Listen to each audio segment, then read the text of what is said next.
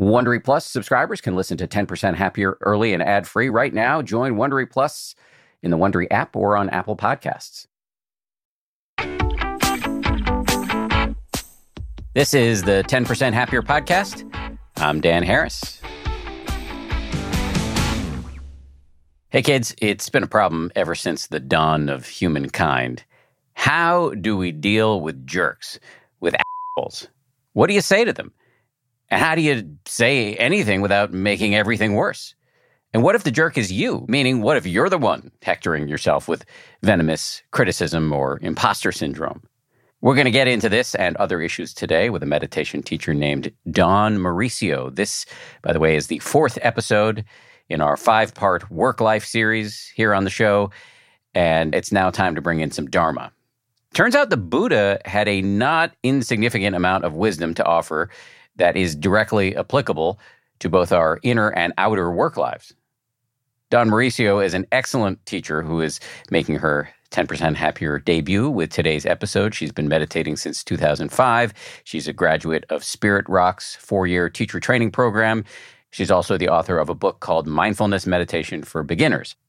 In this episode, Dawn talks about jerks and imposter syndrome and also about what the Dharma can teach us about the technology that dominates so much of our lives, both in and outside of work. I should also note that Dawn is one of two phenomenal meditation teachers who will be joining me in the new Work Life Challenge. The other teacher is Matthew Hepburn. The challenge kicks off today in the 10% Happier app. It's free. It lasts seven days. Every day you get a video that features me talking to Matthew or Dawn. And then we dive right into a short guided meditation from either Dawn or Matthew so that you can practice what you've learned. The challenge runs, as I mentioned, for seven days. It starts today, so there's still time to join. Download the 10% Happier app right now to join the free challenge. Okay, we'll get started with Dawn Mauricio right after this. This show is brought to you by BetterHelp. I got to tell you, I feel so much better when I talk about my anxiety instead of keeping it bottled up. There's an expression that I first heard from the great researcher and also Zen practitioner Robert Waldinger never worry alone. Our temptation many times is to keep it bottled up, but the data really show that the people who do the best in life, who live the longest and are the happiest, have strong relationships with people with whom they can talk about whatever's going on in their lives. And for me, therapy is part of that. If you're thinking of starting therapy, you might give BetterHelp a try. It's entirely online, designed to be convenient, flexible, and suited to your schedule. Get it off your chest with BetterHelp. Visit betterhelp.com slash happier today to get 10% off your first month. That's betterhelp, H-E-L-P dot com slash happier.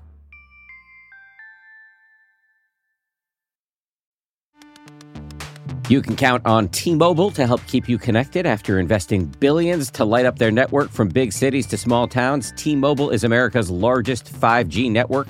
Plus, when you switch to T Mobile, families and small businesses can save up to 20% versus Verizon and AT&T. Visit your neighborhood store or tmobile.com to switch. Plan savings with T-Mobile Third line free on essentials via monthly bill credits versus comparable available plans. Plan features may vary. Credits stop if you cancel or change plans. Audible lets you enjoy all your audio entertainment in one app. You will always find the best of what you love or something new to discover. They offer an incredible selection of audiobooks across every genre from bestsellers and new releases to celebrity memoirs, mysteries and thrillers, motivation, wellness, business, and more. I've been checking out recently is called Our Share of Night. It's technically, I guess, a horror, but it's definitely literature. I mean, it's incredibly well written, absolutely fascinating, and it really does rhyme with some of the themes that we explore uh, on this show. I highly recommend it, although I'm only uh, through the, the first 15, 20% of it, but already I highly recommend it. As an Audible member, you can choose one title a month to keep from the entire catalog, including the latest bestsellers and new releases. New members can try Audible free for 30 days. Visit audible.com slash 10% or text 10% to 500 500. That's audible.com slash 10% or text 10% to 500 500 to try Audible free for 30 days. Audible.com slash 10%.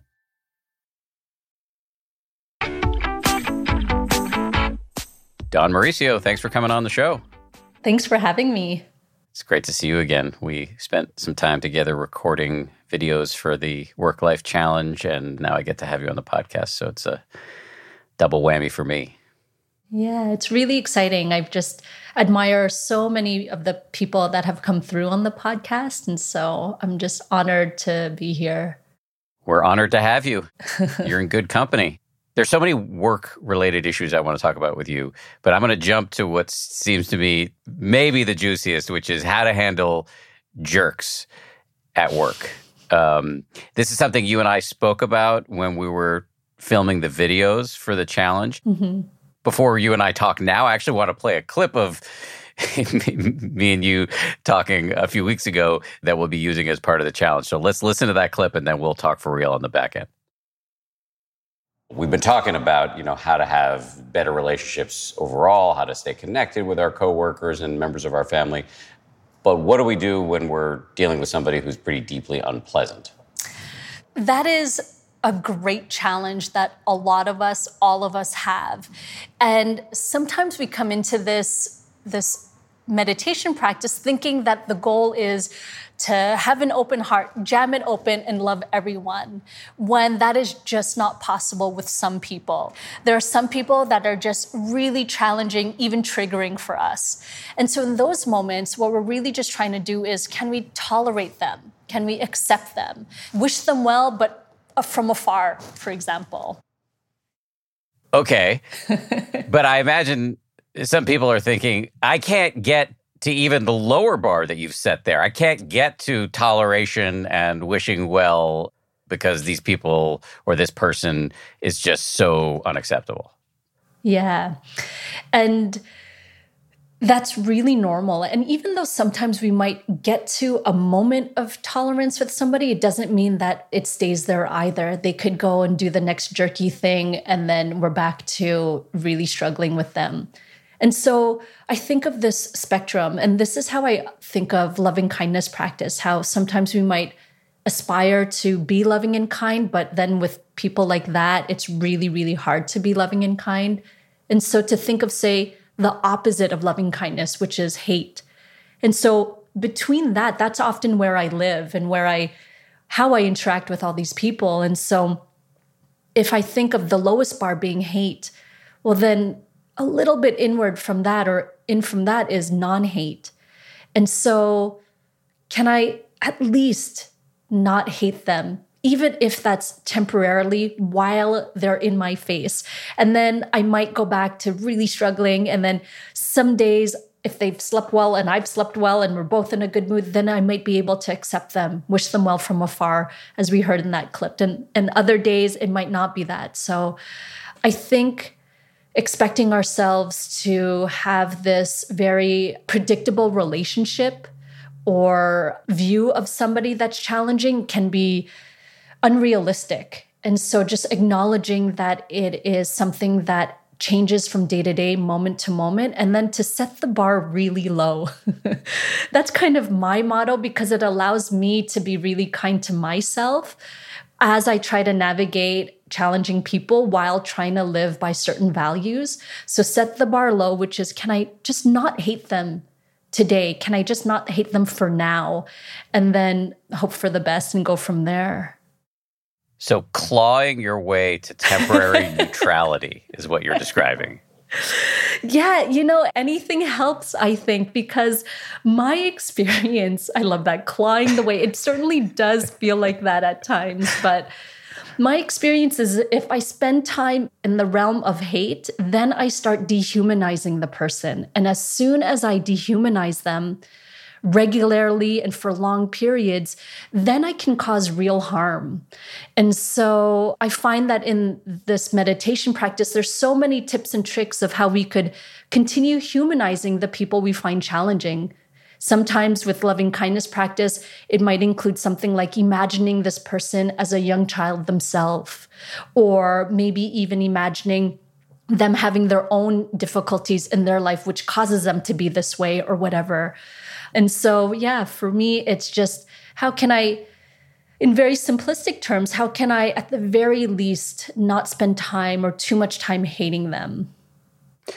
You've invoked loving kindness meditation a couple times. I think most people who listen to the show, certainly people who've listened to it for a while, know what loving kindness meditation is. But there may be, uh, I hope there are people, this is their first time listening or they're so new that they haven't heard that term come up yet in any of the interviews. So, mm-hmm. can you describe what, you know, from a very basic blocking and tackling level, what is loving kindness meditation and how would we apply it to the jerk in the office? hmm Loving kindness meditation is this practice that helps us cultivate goodwill or benevolence for others and ourselves. And a way that it is often taught is to recite phrases like, May I be happy and healthy. May I be free from danger. And then we just really repeat those phrases over and over until at some point it sticks. It's like we're planting seeds.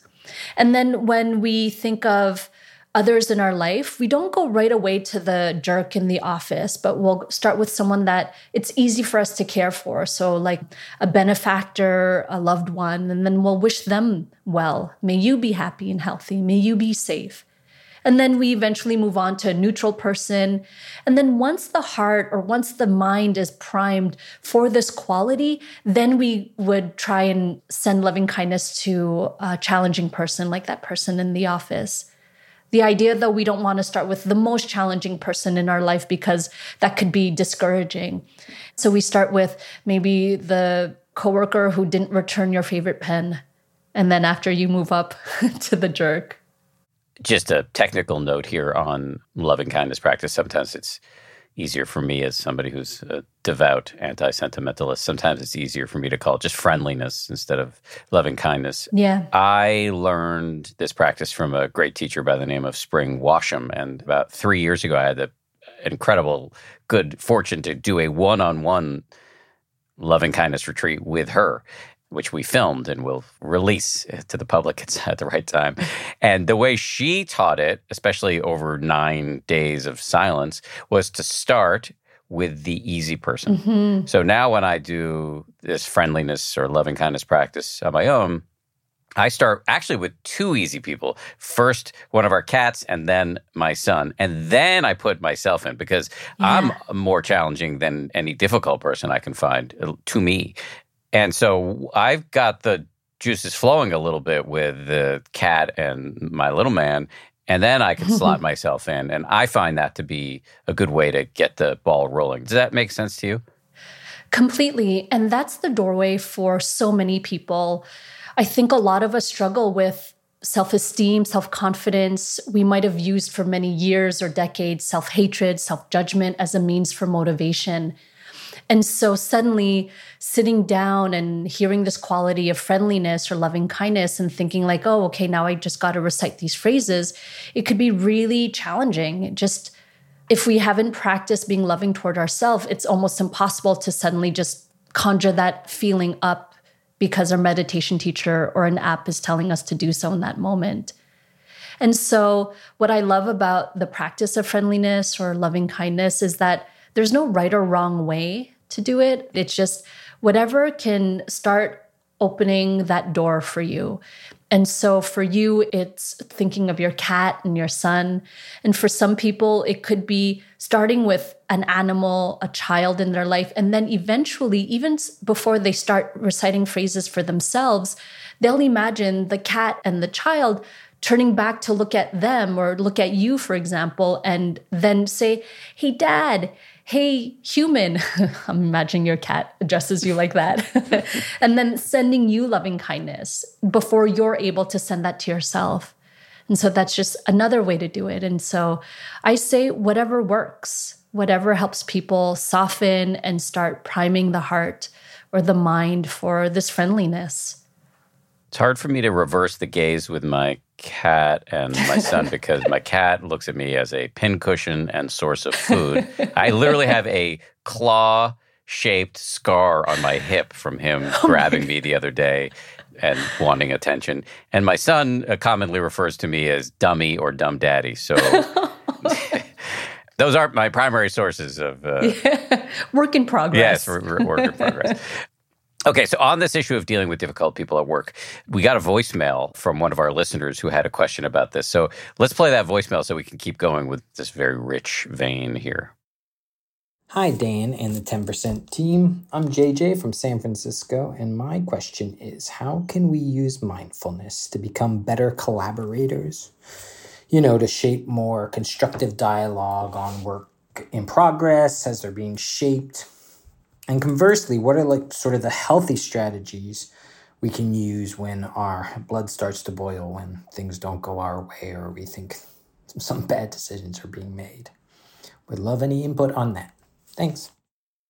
Thank you, JJ.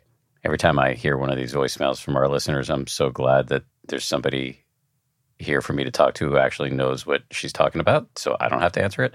So I will shut up and let you take that one, Dawn. Thanks, Dan, for throwing the ball to me. One thing, maybe as a disclaimer, is that some folks tend to think that meditation teachers or people who practice meditation haven't figured out and I just want to say that this is something that I also struggle with. And it could be in the workplace, it could be with my family. And so it's just really trial and error using or trusting in the practice of meditation. And so, one thing that I really appreciate about meditation is that I have more chance to step out of reactivity and more ability to be responsive. And it might look similar on the surface, but it's more rooted in a conscious choice. And often, when I have that pause to make somewhat of a conscious choice, there's a reflection on what would be the least harmful or what would be the most constructive, could be another way to think of that question. And so, just the pausing and then the constructive dialogue piece for me, what mindfulness has really helped me with is I own up and take responsibility for how I'm feeling, even if it's because of what someone else has said or done. But I take responsibility for the ways that it's impacting me. And then I communicate from there. I might say, like, hey, that doesn't sit well with me. I'm feeling tense about this, etc. And then because it might come out a little less of an attack on the person per se, then there's an ability for them to hear me a little bit more. The one thing that I find is sometimes disappointing is I could be doing all of this internal work, trying to communicate constructively and in a non harmful way. But just because I'm doing this work, it doesn't guarantee that the person who's listening or on the receiving end is necessarily going to reciprocate that. And so that's the hard part sometimes, or the discouraging part. Yes, but you can't control that. All you can control is what are you bringing to the situation. And when I heard you talk there about sort of owning up to what you're feeling and bringing it to the table, that is a tactic that my communications coaches, who I've mentioned several times on this show, their names are Mudita Nisker and Dan Clurman. You can Google them. They're uh, amazing and they're about to come out with a new book. They call what you just described, they call it reporting. So you can, in the moment, just report hey, uh, this is what's going on for me. You don't have to blame the other person. You don't have to say, you did this and now I feel this way just to say, you know, right now I'm feeling a little confused, or right now, you know, some ancient stuff is being triggered and I can feel some anger coming up. And so I either want to, you know, bring that into the room so you're aware of it, or maybe we need to take a pause and, and revisit this. But I really do want to revisit this. But right now, I may not have the resources. Does that all land for you? Yeah. And that leads into the second part of the question that the listener sent in, which was what are some healthy or helpful strategies for when your blood feels like it's boiling or there's some bad decisions being made? And I think recognizing that in that moment, we're starting to see red, which takes mindfulness. And it's really hard because sometimes it can take over. And then we might say, okay, I need to pause on this because I know I'm not happy with how this is proceeding, but I don't think I could actually communicate in a way that could be clear or constructive to this process. So I'm going to need to take a step back. I feel like our body communicates to us all the time. It's telling us when we're uneasy, a boundary maybe has been violated or something is really bumping up against our values, let's say. And so to listen to when the blood boils, when we're feeling a lot of tension.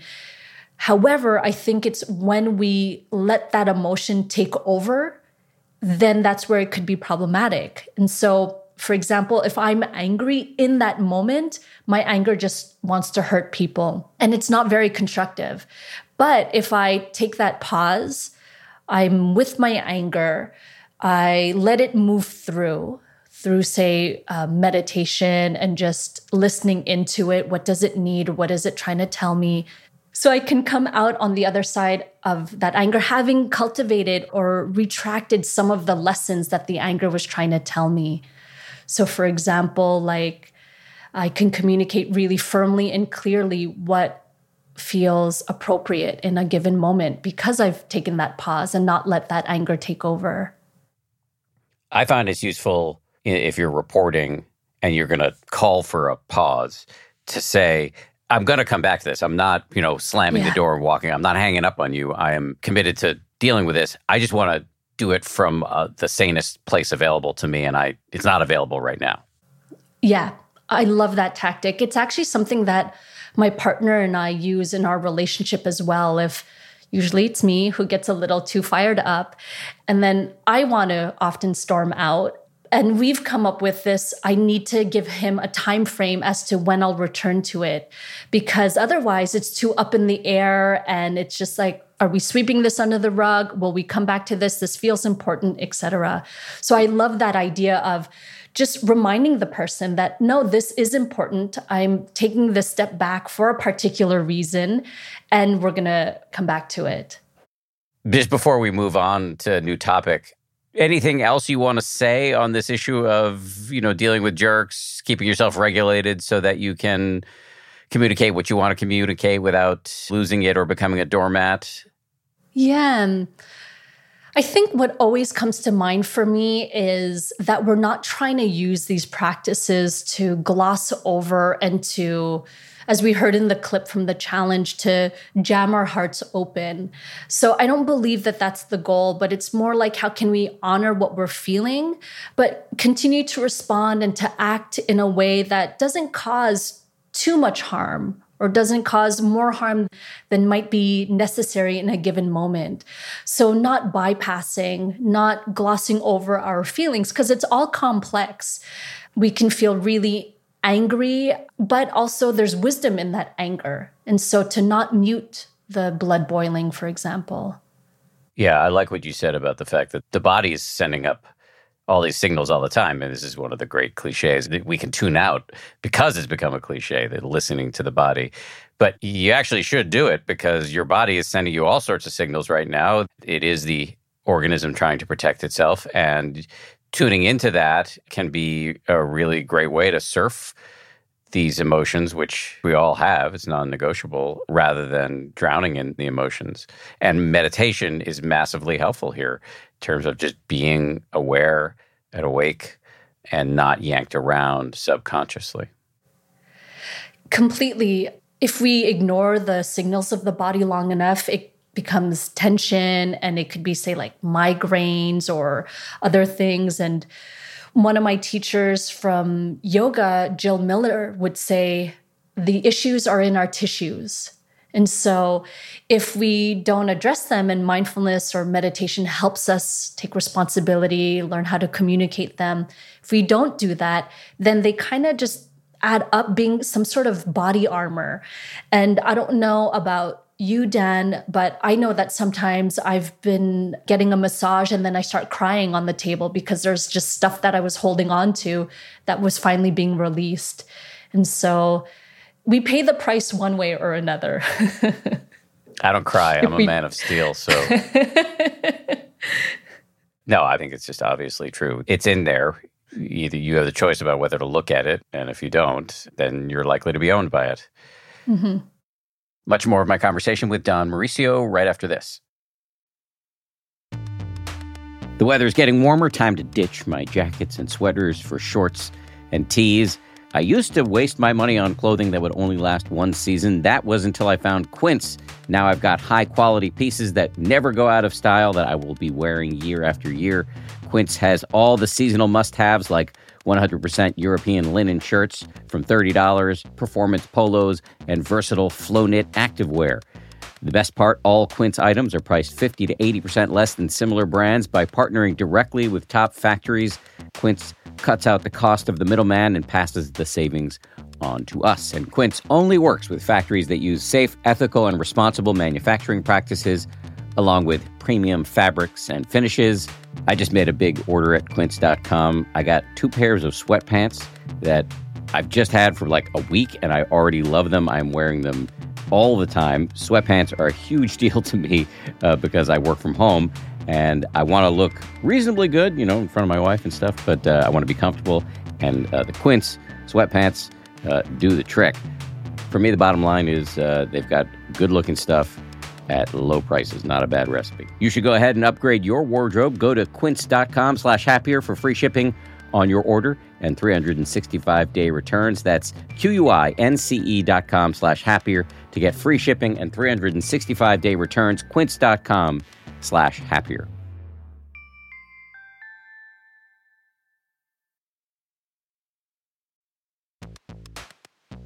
We're driven by the search for better. But when it comes to hiring, the best way to search for a candidate isn't to search at all. Don't search, match with Indeed. If you need to hire, you need Indeed. Indeed is your matching and hiring platform with over 350 million global monthly visitors, according to Indeed data, and a matching engine that helps you find quality candidates fast. Ditch the busy work. Use Indeed for scheduling, screening, and messaging so you can connect with candidates faster. And listeners of this show will get a $75 sponsored job credit to get your jobs more visibility at Indeed.com slash happier. Just go to Indeed.com slash happier right now and support our show by saying you heard about Indeed on this podcast. Indeed.com slash happier. Terms and conditions apply. Need to hire? You need Indeed.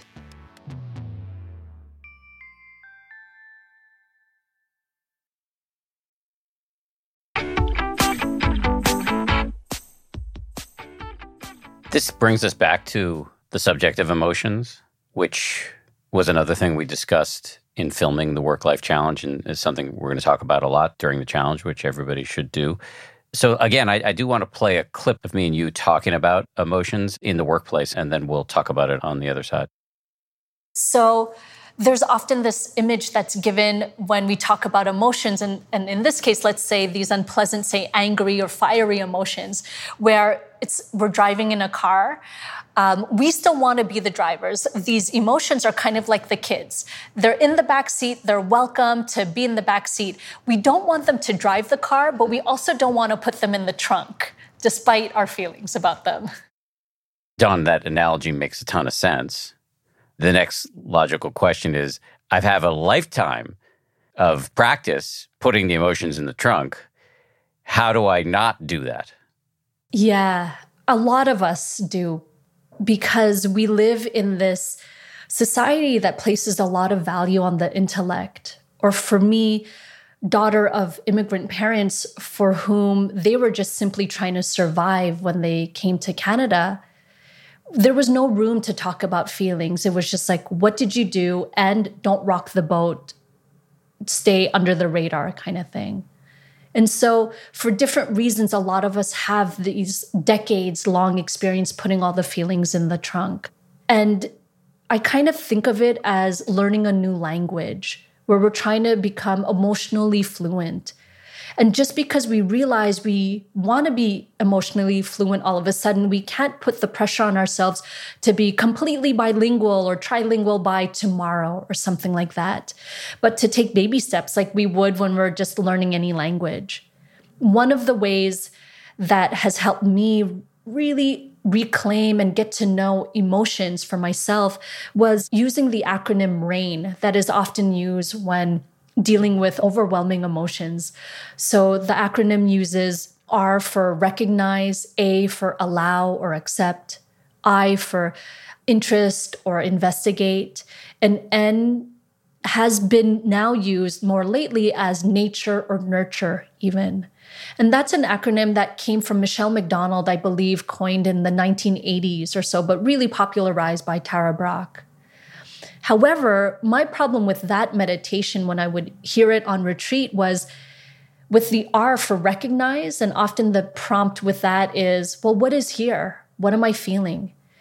And so I would get angry, although I wouldn't know I would be angry in that moment because I wasn't emotionally fluent yet.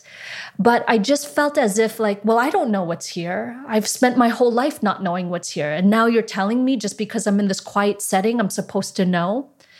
And then I felt very isolated, like I must be the only person struggling with this. Or I'd look around the room, even though we're supposed to have our eyes closed mostly when we meditate, and everyone looked like they seemed to have gotten it.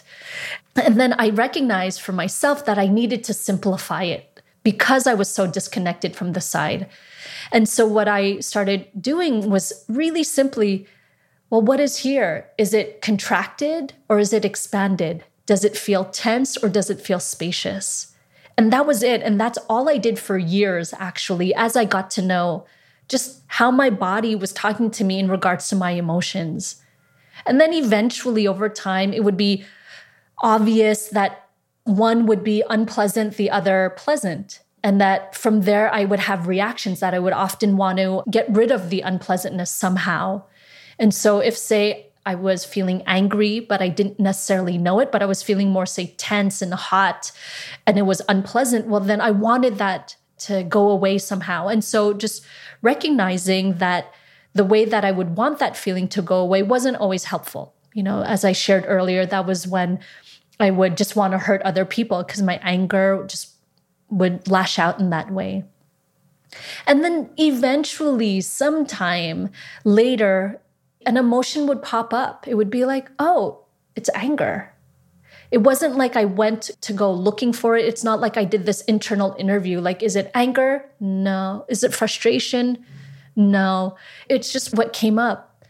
And at the same time, though, because it was like new to me, the more obvious expressions of feelings arose like happy, angry, sad, grieving but it wasn't the nuanced versions. And that was fine by me. And I started getting into, say, looking up the wheel of emotions where it, it lists out dozens and dozens of emotions and the different ways they show up in obvious and subtle ways.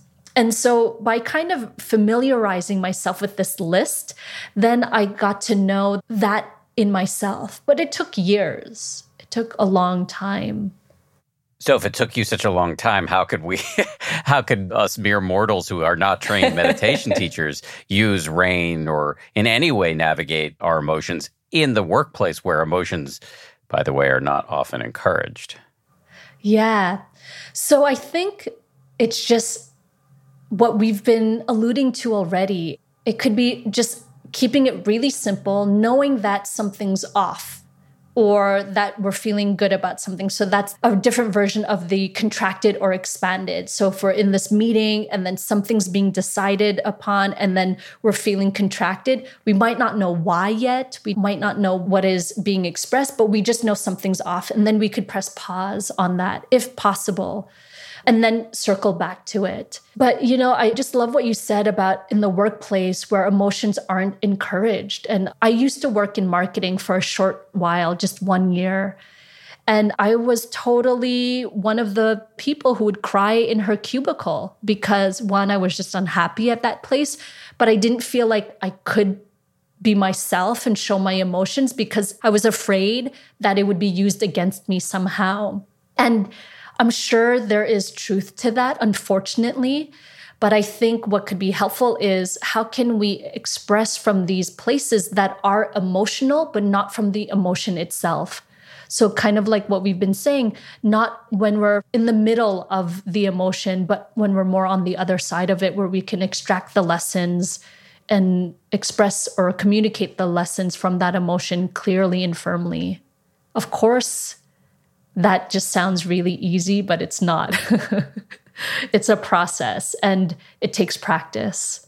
It takes practice. And that's what meditation's all about. It also just takes kind of living because I'm not a meditation teacher. I'm not I haven't done as much training as you, but I've done sort of a non-zero amount, and it's not uncommon for me to get carried away by one of my emotions, usually anger, self-righteous rage. It's a little specialty of mine, and you know, you just over time, hopefully, get better at not you know biting the hook, and you know that's the goal. And then you can come back once you've calmed down and have a conversation that's more reasonable.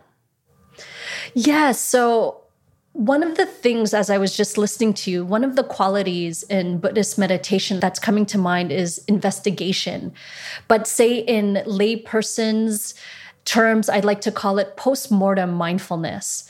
So, our emotion might have gotten the best of us in a given moment, but it's not totally lost. Even though in that moment we were mindless, a little later when we've cooled down or when we've had a little bit of space from that situation, we can think back and realize perhaps with some embarrassment, like, oh, that was really not cool of me. That was so unwise. I actually just was so reactive and I hurt people.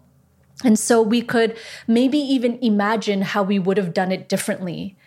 And then what I like to think when we do this postmortem mindfulness, it's like suddenly the radar or the feelers are out so that the next time we're in a similar situation, we can hopefully call to mind this different or alternative way that we would have liked to be and then apply it in that moment. But it's not like a one to one situation in my experience. It's like often I need to put my foot in my mouth a few times before I get it right. That, you know, so it's not as simple, but it's definitely worth it, in my opinion.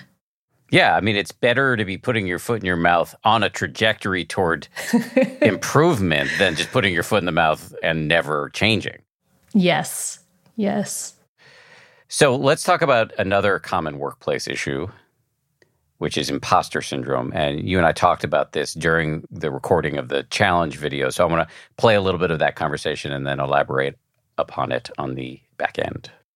Let me just drill down on something you said there because you were describing at least one aspect of a psychology that is quite common in my experience, especially among women, although it, it's it's unisex, which is imposter syndrome.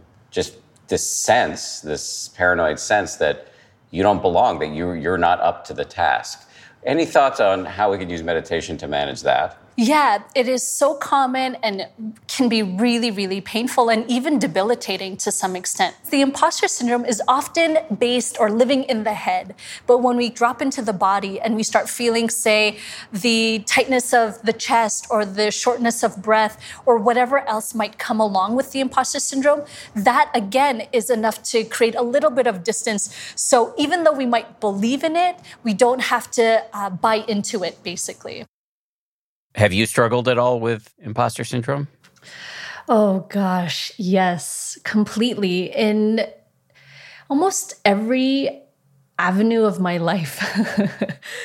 I used to teach yoga for 13 years, and I think it took me seven or eight years to get over my imposter syndrome as a yoga teacher.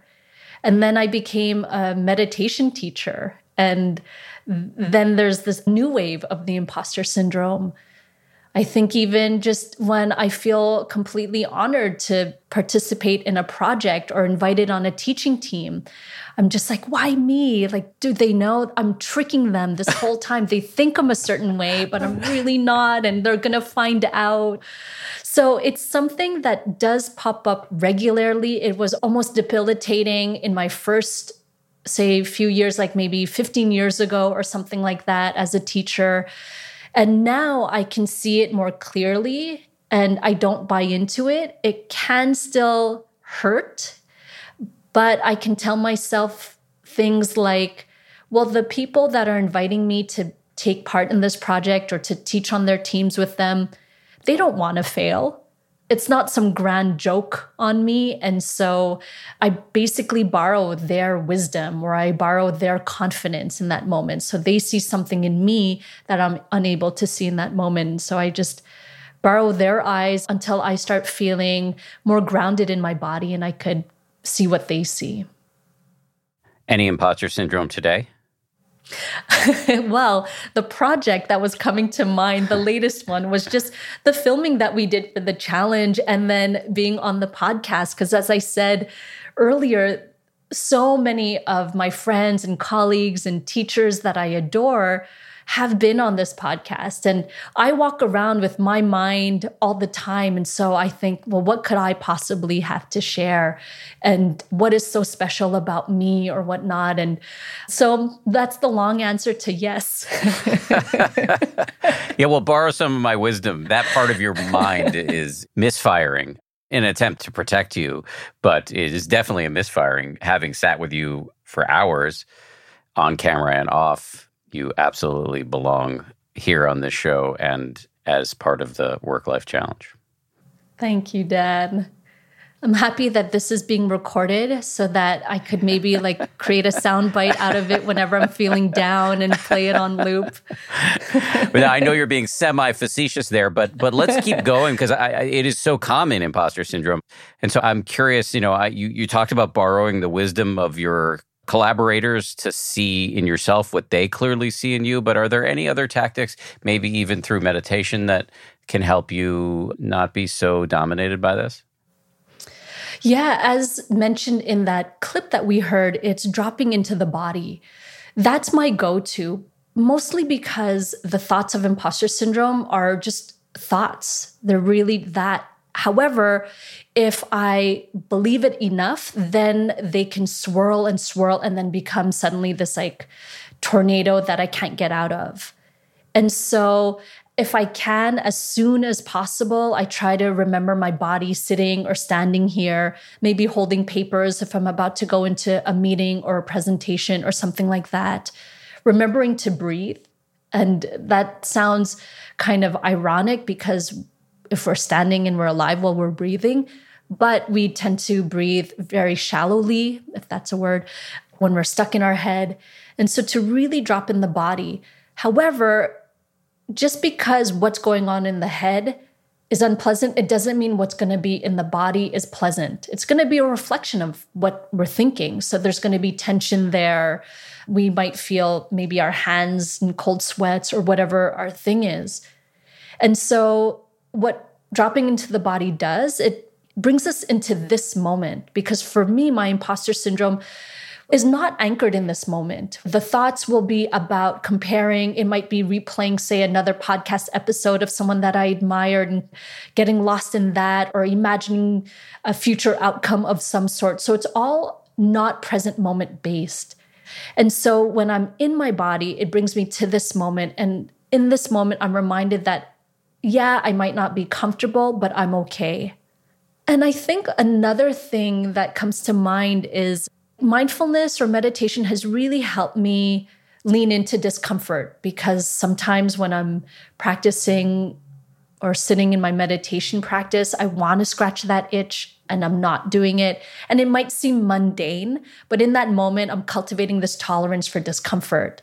And so when I'm in that presentation at work or that meeting and I don't feel like it's going well, or I'm receiving feedback that is quote unquote constructive, but it feels like it's critical in a moment.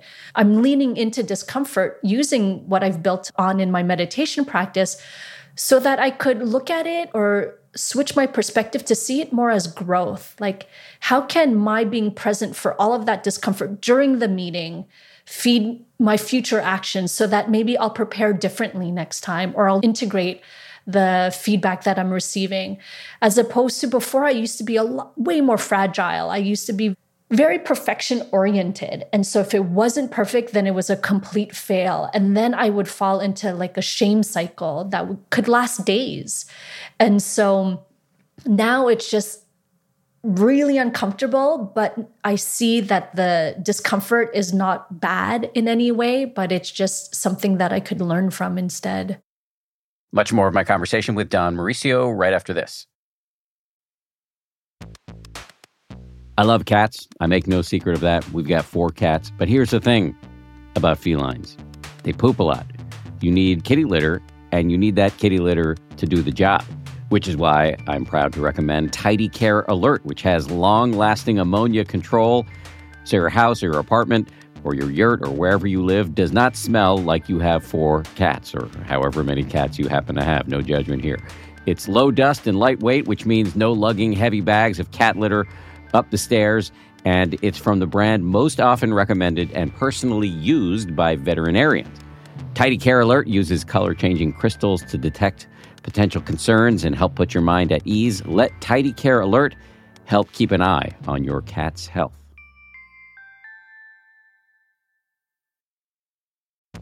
It's spring, and that means it's graduation season, and I've got an idea for an incredibly fun graduation gift or party favor. Did you know that you can get personalized M&Ms? You can choose from over 20 colors and add your graduate's name, graduation themed graphics, or photos which are printed directly on the candy. I recently got a sample of some of these personalized M&Ms. Uh, they showed up in my mailbox. They got my face on them, which makes it a little bit awkward for me to eat them personally. I'm doing it anyway. The M&Ms I got also include the words 10% happier, to which I have a deep attachment. I was kind of thrilled uh, when I saw them. I was wondering if they were a gift from somebody on the uh, 10th anniversary of the 10% Happier book. Turns out they weren't. They were a gift from uh, M&Ms, who are now a sponsor of this show. So thank you, M&Ms uh, for sponsoring this show and for the delicious treat. You can visit MMS.com to create your own unique custom gifts and memorable party favors for graduations, weddings, birthdays, and more. That's MMS.com. Use code HAPPIER to receive 15% off your next order.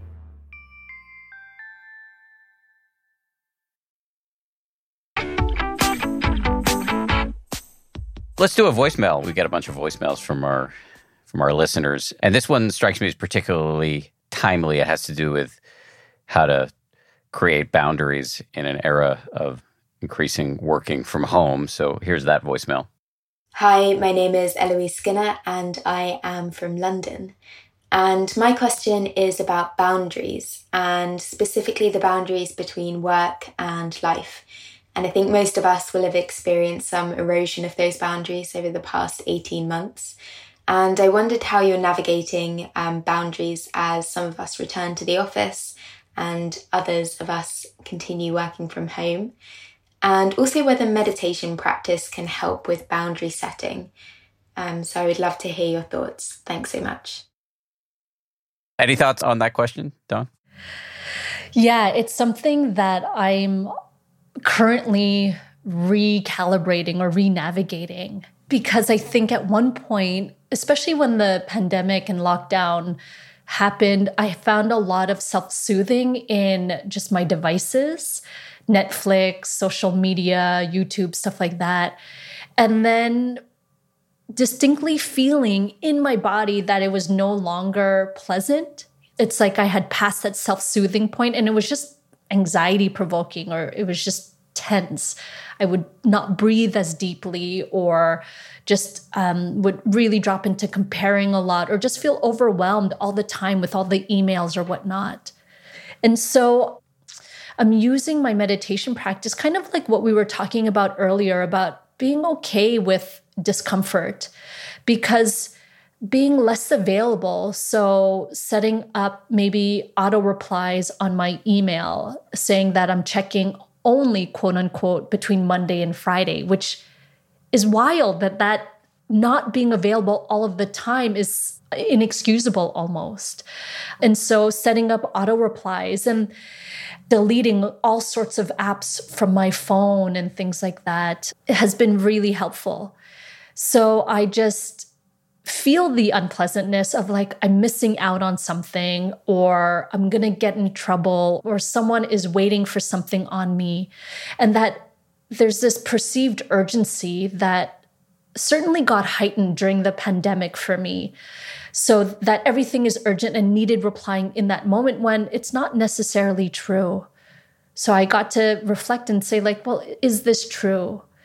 And a lot of it wasn't and it was just this urgency I created for myself. And so creating these boundaries, but it wasn't so pleasant. So, being with that discomfort, but then also using mindfulness to tune into the pleasantness when it did arise. So, just being able to have space from my device and just feeling that spaciousness in my body, the depth suddenly in my breath, or being able to just look out my window and not need to fidget for my device and fill that time with scrolling or something like that.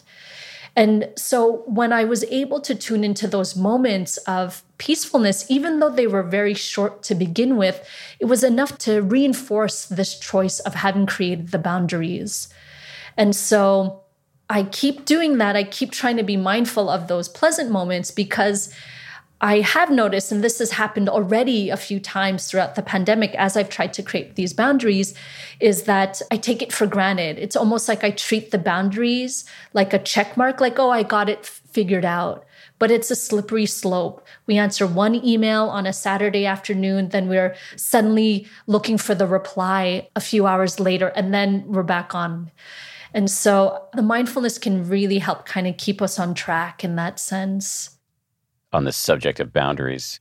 If you haven't, by you, I'm talking to the listener, not to Dawn, although I'll include Dawn here too. But if you haven't listened to the episode we just posted with Dr. Laurie Santos, the Yale professor and host of the Happiness Lab podcast, on that episode, we talk about rituals you can put into your life, even like silly, simple little ones that can help you draw a boundary between work and the rest of your life. But I want to go back, Dawn, with you to technology and mindfulness, because I know this is an area of special interest for you. Do you think it is possible for us to mindfully doom scroll, to mindfully interact with technology, be it Netflix or social media or email? And if so, how do we do that? Yeah, I might be one of the few people who does believe that, or the few teachers who does really believe in that. And the way that we can is by tuning into the body.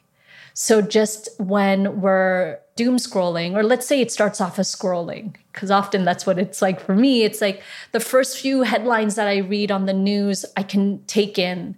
But at some point, especially if I get caught in clicking through all of the links that are offered in an article or something like that, then I get lost in it. Then, if I can remember to tune into just my body to be like, am I breathing? What is my internal landscape like? Is it tense? Am I anxious? What feelings am I feeling? If I'm able to do that, then I'm able to kind of snap out of the spell of the doom scrolling. And then I get to choose in that moment do I want more of this or do I want less of this? And ironically, you would think that a person who had the opportunity to ask themselves that question do I want more or less of this? That they would choose less, but I don't always do that. I still sometimes get totally caught, but then maybe a few minutes later, I'll have that check in again. And then it's like the tension in my body gets louder. And then it's telling me, like, okay, you've really got to stop doing this. And then with things like, say, Netflix or YouTube, what I do is I remove all of the preset settings or the default settings that play a next episode right away or that offer all of these suggestions for new videos, like basically the algorithm on YouTube, so that everything is more of a choice for me. When sometimes if I'm feeling just really down and I want to self soothe myself, I'll put on an episode of something on Netflix and then without that next episode autoplay, after the episode is done, like say after 20 minutes or so, I'll check in. It's like, do I want more of this? No, I think I'm okay. Like, I think I could go and continue my day. But sometimes it's like, yeah, maybe just one more 20 minute of self soothing will actually help me focus for the rest of the day or help me be more present for my family for the rest of the day. And then what I love is just as much as there's tech that traps us into staying on sites and apps, there's tech that helps us get off of them or at least have a more helpful or wholesome relationship with them. So I think it's called distract free YouTube or something that removes all of the extra video suggestions so that anything I watch on YouTube, it's a choice. It's not something that was fed to me. So I think it's this combination of finding these apps that are out there. And I think the website that I have used as a resource is Center for Humane Technology. That has been really helpful, in addition to using my mindfulness of the body practices to tune in and to tell me, like, is this wise to continue? Is it wise to stop? I like all of that a lot. I want to turn to a subject that actually it's not quite as juicy as jerks at work, but it's uh, it's in the same zone. And it's about competing with our colleagues and how can we be okay when our maybe our colleague has a win.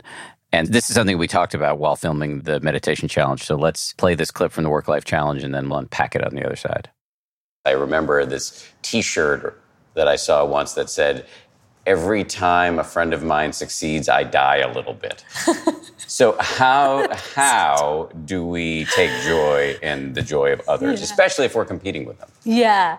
The idea around it is that when we are joyful for someone else's good fortune, then the happiness can compound from there exponentially, as opposed to if we were jealous or envious of somebody else, then we're kind of somehow limiting the amount of joy that, that is out in the world that we can also experience. But as you mentioned, it can be hard because when we're toe to toe with a coworker for a specific task or role or something like that, it's normal that we'll feel upset or angry, but also that doesn't need to take away from any of the joy that someone might be feeling. So you're not asking us to celebrate every time we're in a zero sum competition with somebody and the other person wins, but there is a way to actually expand our emotional repertoire in those moments. Exactly. And we start embracing the complexity or the nuance in this emotional field.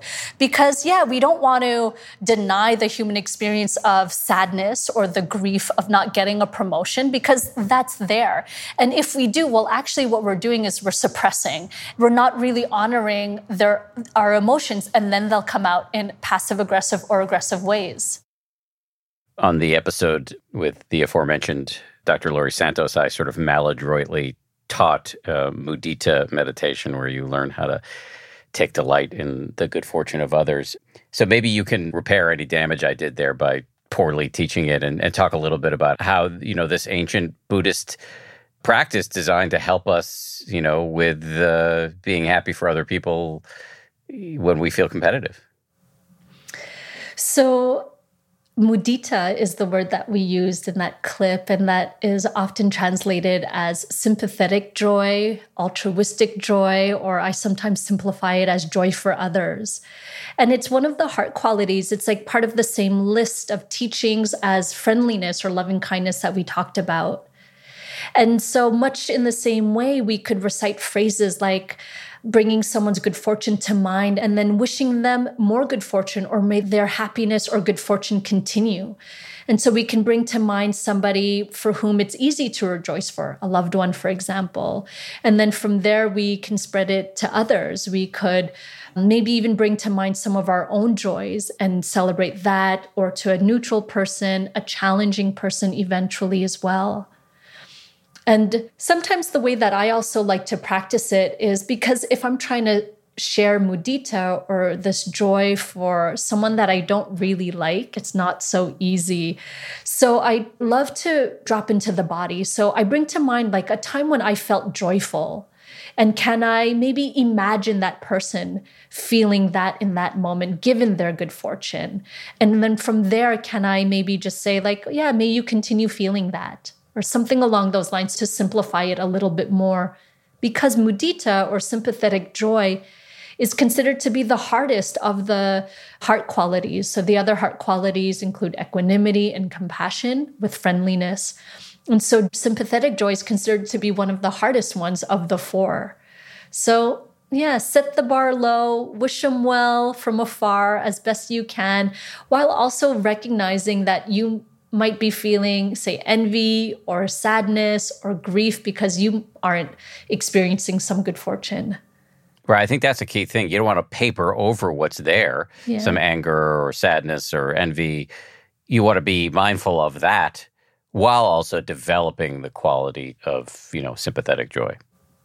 Exactly. I think Joanna Macy has said, in terms of the fourth heart quality, equanimity, that she calls it sometimes premature equanimity when we're papering over. When we learn this quality and we think, oh, this is how I should be. And then we deny the complex feelings that we are feeling. And so I would say the same thing for sympathetic joy. We don't want a premature sympathetic joy. And how do we avoid that prematurity? It's just by honoring the whole spectrum of complicated feelings we're feeling in a given moment. Before we go, I want to talk about a subject I know is of interest to you, which is kind of related to what we're seeing right now in the workplace the, the great resignation. Everybody's hashtag follow your bliss and uh, you know quitting their jobs and, and you know generally speaking i'm positive about that. But i know you and i share a view that bringing meditation in the workplace doesn't mean you have to quit. Exactly although we may not be great examples of that i used to be in marketing yes. and you just left and um, yes. and so basically i just think that a lot of the power of this practice comes from bringing whatever we're learning to wherever we are it doesn't mean that we need to uproot our life or change it drastically in order to keep deepening that can help or be supportive. But I think there's just so much more promise given the world or what the world really needs is us bringing these things we're learning out to our families or to our workplace, or even if we decide to change jobs, well, the new job, for example. But I don't think we necessarily need to quit everything and find a cave for a few years to really get the richness of this practice. I actually feel, from my experience, when I first started meditating, I kept going on retreats, and this is when I was working in marketing. What I didn't realize, though, was that I was treating my practice as a way or a place to escape to. I wasn't actually applying any of the things that I was learning in my day to day life.